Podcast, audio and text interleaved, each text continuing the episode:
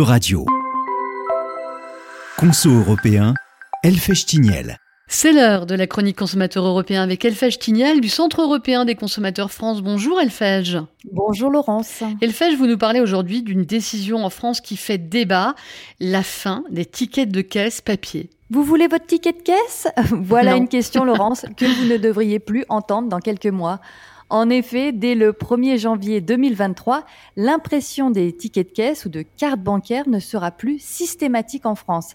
Ça sera donc au consommateur de penser à le demander ou alors bah, il faudra accepter de communiquer son adresse email pour le recevoir par courriel. Alors vous allez me dire certaines enseignes vous le proposent déjà mais cette décision elle fait débat en France.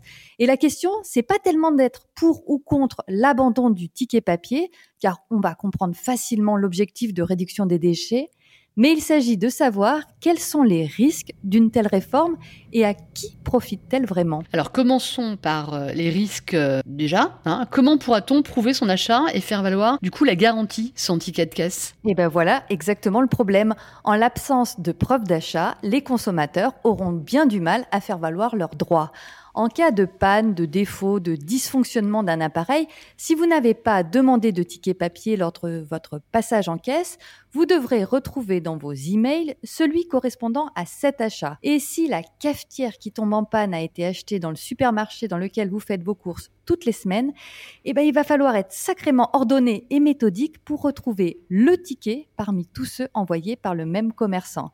Alors le plus étrange dans tout ça, c'est que les mentions obligatoires sur le ticket de caisse ont évolué il y a un an, justement, pour faire face aux difficultés des consommateurs d'exercer leur droit à la garantie. Pour certains produits, comme les appareils électroménagers, des équipements informatiques ou encore les téléphones, le ticket doit désormais mentionner l'existence de la garantie légale de conformité. Alors, un petit conseil, ne repartez jamais d'un magasin sans un ticket de caisse papier ou sans avoir vérifié que vous l'avez bien reçu par courriel et conservez-le précieusement pendant toute la durée de la garantie, c'est-à-dire pendant deux ans en France. Alors deuxième question, Elphage, le e-ticket ne serait-il pas euh, une aubaine pour le marketing euh, ciblé? Si, justement, pour les commerçants, la dématérialisation du ticket de caisse comporte de nombreux avantages en termes de marketing.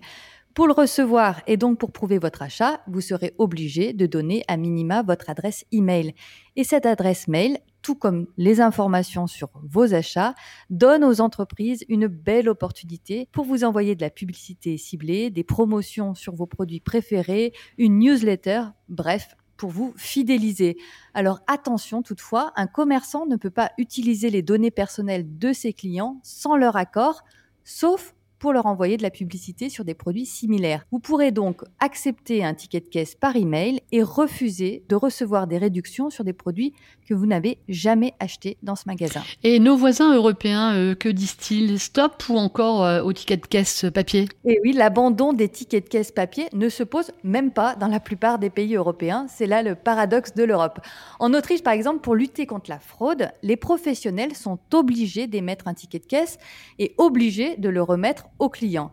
Il en est de même en Allemagne. Alors si un reçu peut être délivré par papier ou par voie électronique, cette deuxième option est rarement utilisée pour une question de protection des données. Aux Pays-Bas, les e-tickets sont de plus en plus utilisés, comme en France, par les commerçants, mais un vendeur ne peut pas renoncer à appliquer la garantie si le consommateur ne retrouve plus son reçu. Un relevé bancaire mentionnant le paiement par carte ou même le témoignage d'une personne présente au moment de l'achat peut servir de preuve. Voilà donc encore des idées pour alimenter le débat. Merci beaucoup, Anne Tignal. On vous retrouve la semaine prochaine.